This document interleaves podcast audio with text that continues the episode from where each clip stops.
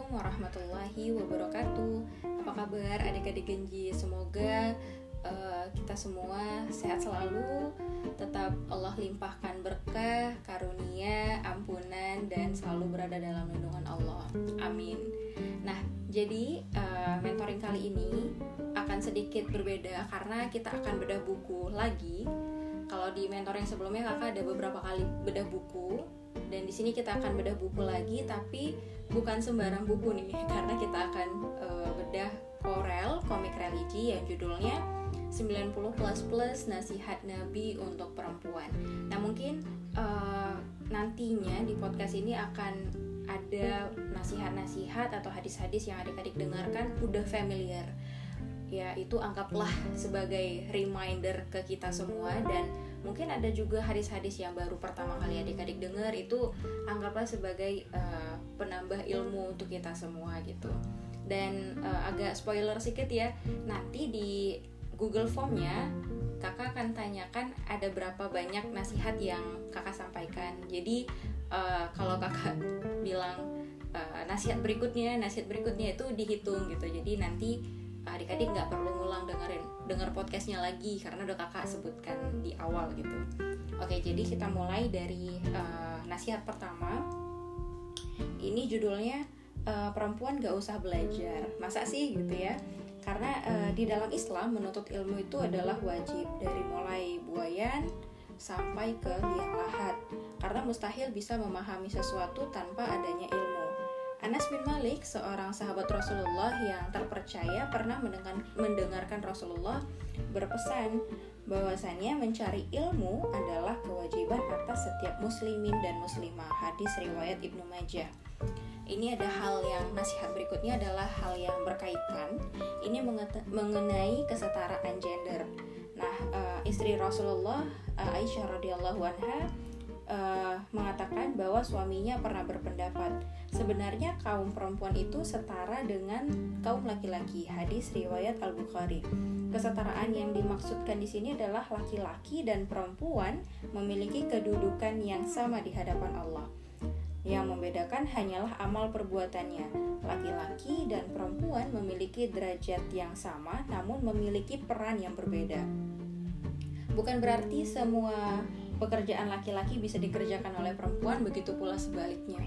Nah, jadi eh, kakak mau sarankan sebuah buku kalau misalnya adik-adik mau memperdalam bahasan mengenai ini yang kekinian itu bisa adik-adik baca di bukunya Ustaz Felix Xiao yang judulnya Wanita Berkarir Surga. Itu buku cakep sih karena dia pertama full color, terus uh, bahasanya ringan.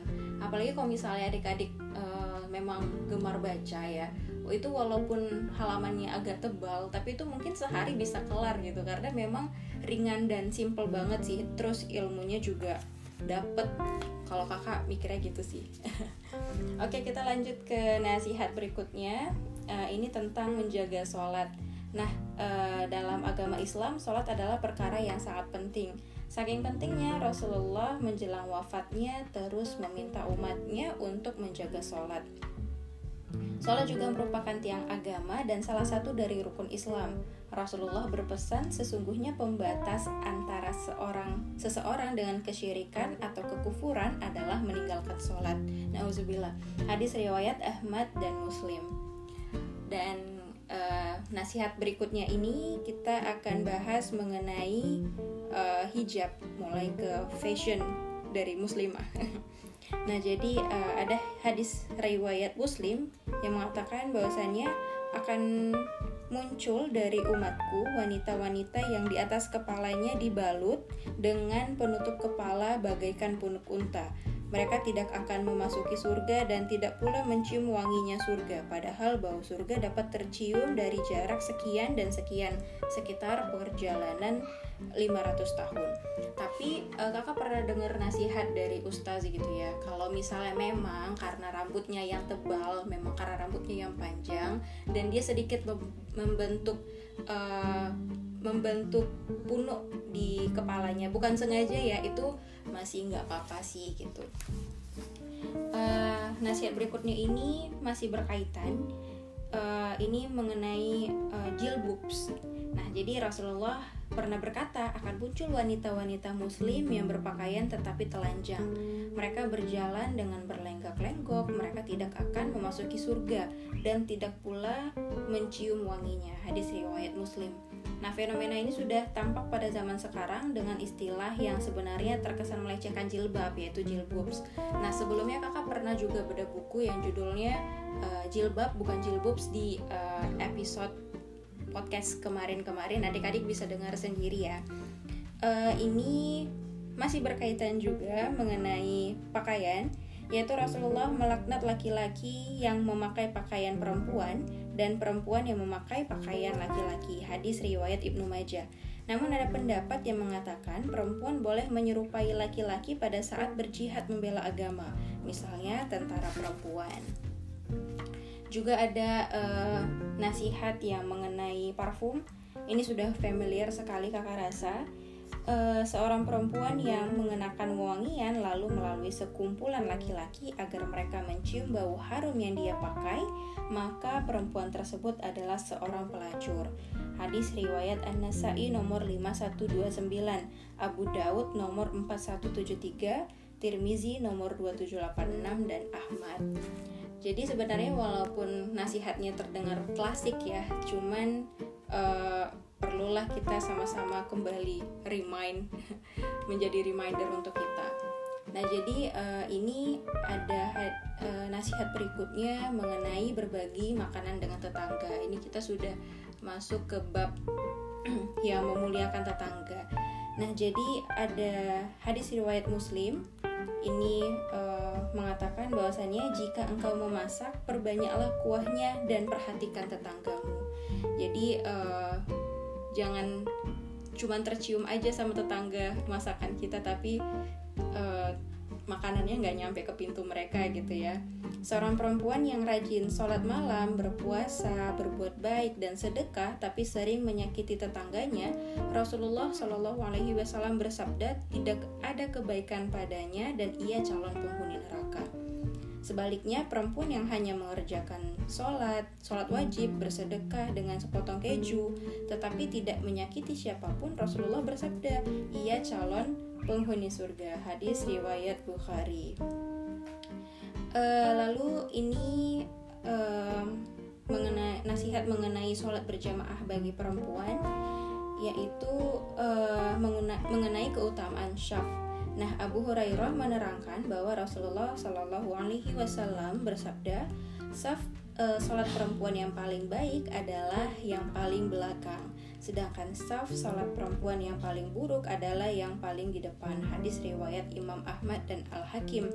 Dengan demikian, semakin jauh jarak antara saf perempuan dan saf laki-laki, maka semakin afdol salatnya. Nah, begitu. Dan perempuan itu sebaiknya sholatnya di rumah ya. Ini sebagaimana nasihat dari Rasulullah. Uh, sebaik-baiknya tempat sholat bagi wanita adalah rumah sendiri. Hadis riwayat Imam Ahmad dan Al Hakim.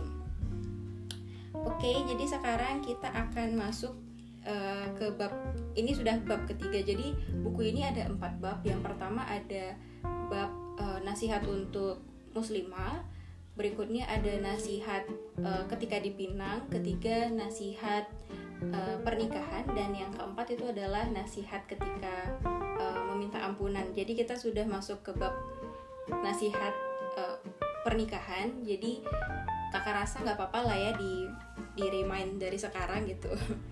Jadi apabila seorang wanita sholat lima waktu, puasa sebulan di bulan Ramadan, menjaga kemaluannya dan taat pada suaminya, maka dikatakan kepadanya, masuklah engkau ke dalam surga dari pintu mana saja yang kau sukai. Hadis riwayat Ahmad. Lalu uh, ini juga nasihat untuk mungkin adik-adik yang nantinya akan berkeluarga yaitu tidak menyebut wanita lain yang bisa membuat suami terbayang. Jadi janganlah seorang istri memuji-muji perempuan lain di hadapan suaminya sehingga terbayang bagi suaminya seolah-olah dia melihat perempuan itu. Hadis riwayat Bukhari.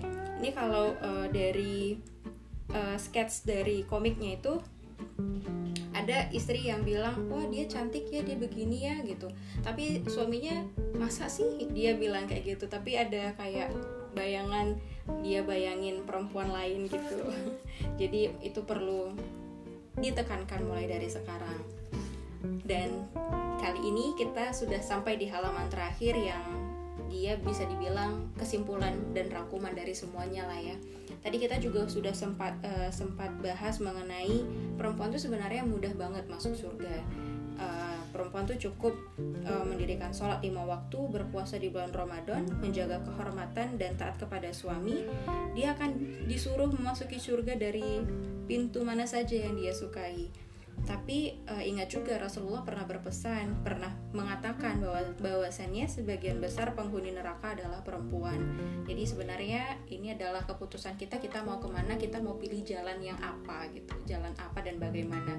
Jangan lupa cari teman-teman yang bisa mengingatkan kita uh, untuk selalu berada dalam jalan yang benar dan insya Allah teman-teman adik-adik yang bergabung di Genji insya Allah punya punya teman-teman yang bisa diajak diskusi mengenai agama lah ya. Dan kakak rasa cukup sekian. Semoga menjadi nasihat-nasihat yang berguna untuk kita semua. Menjadi reminder yang berguna untuk kita semua. Maaf ini sedikit agak lama podcastnya. Semoga bermanfaat. Jazakunallahu khaira. Assalamualaikum warahmatullahi wabarakatuh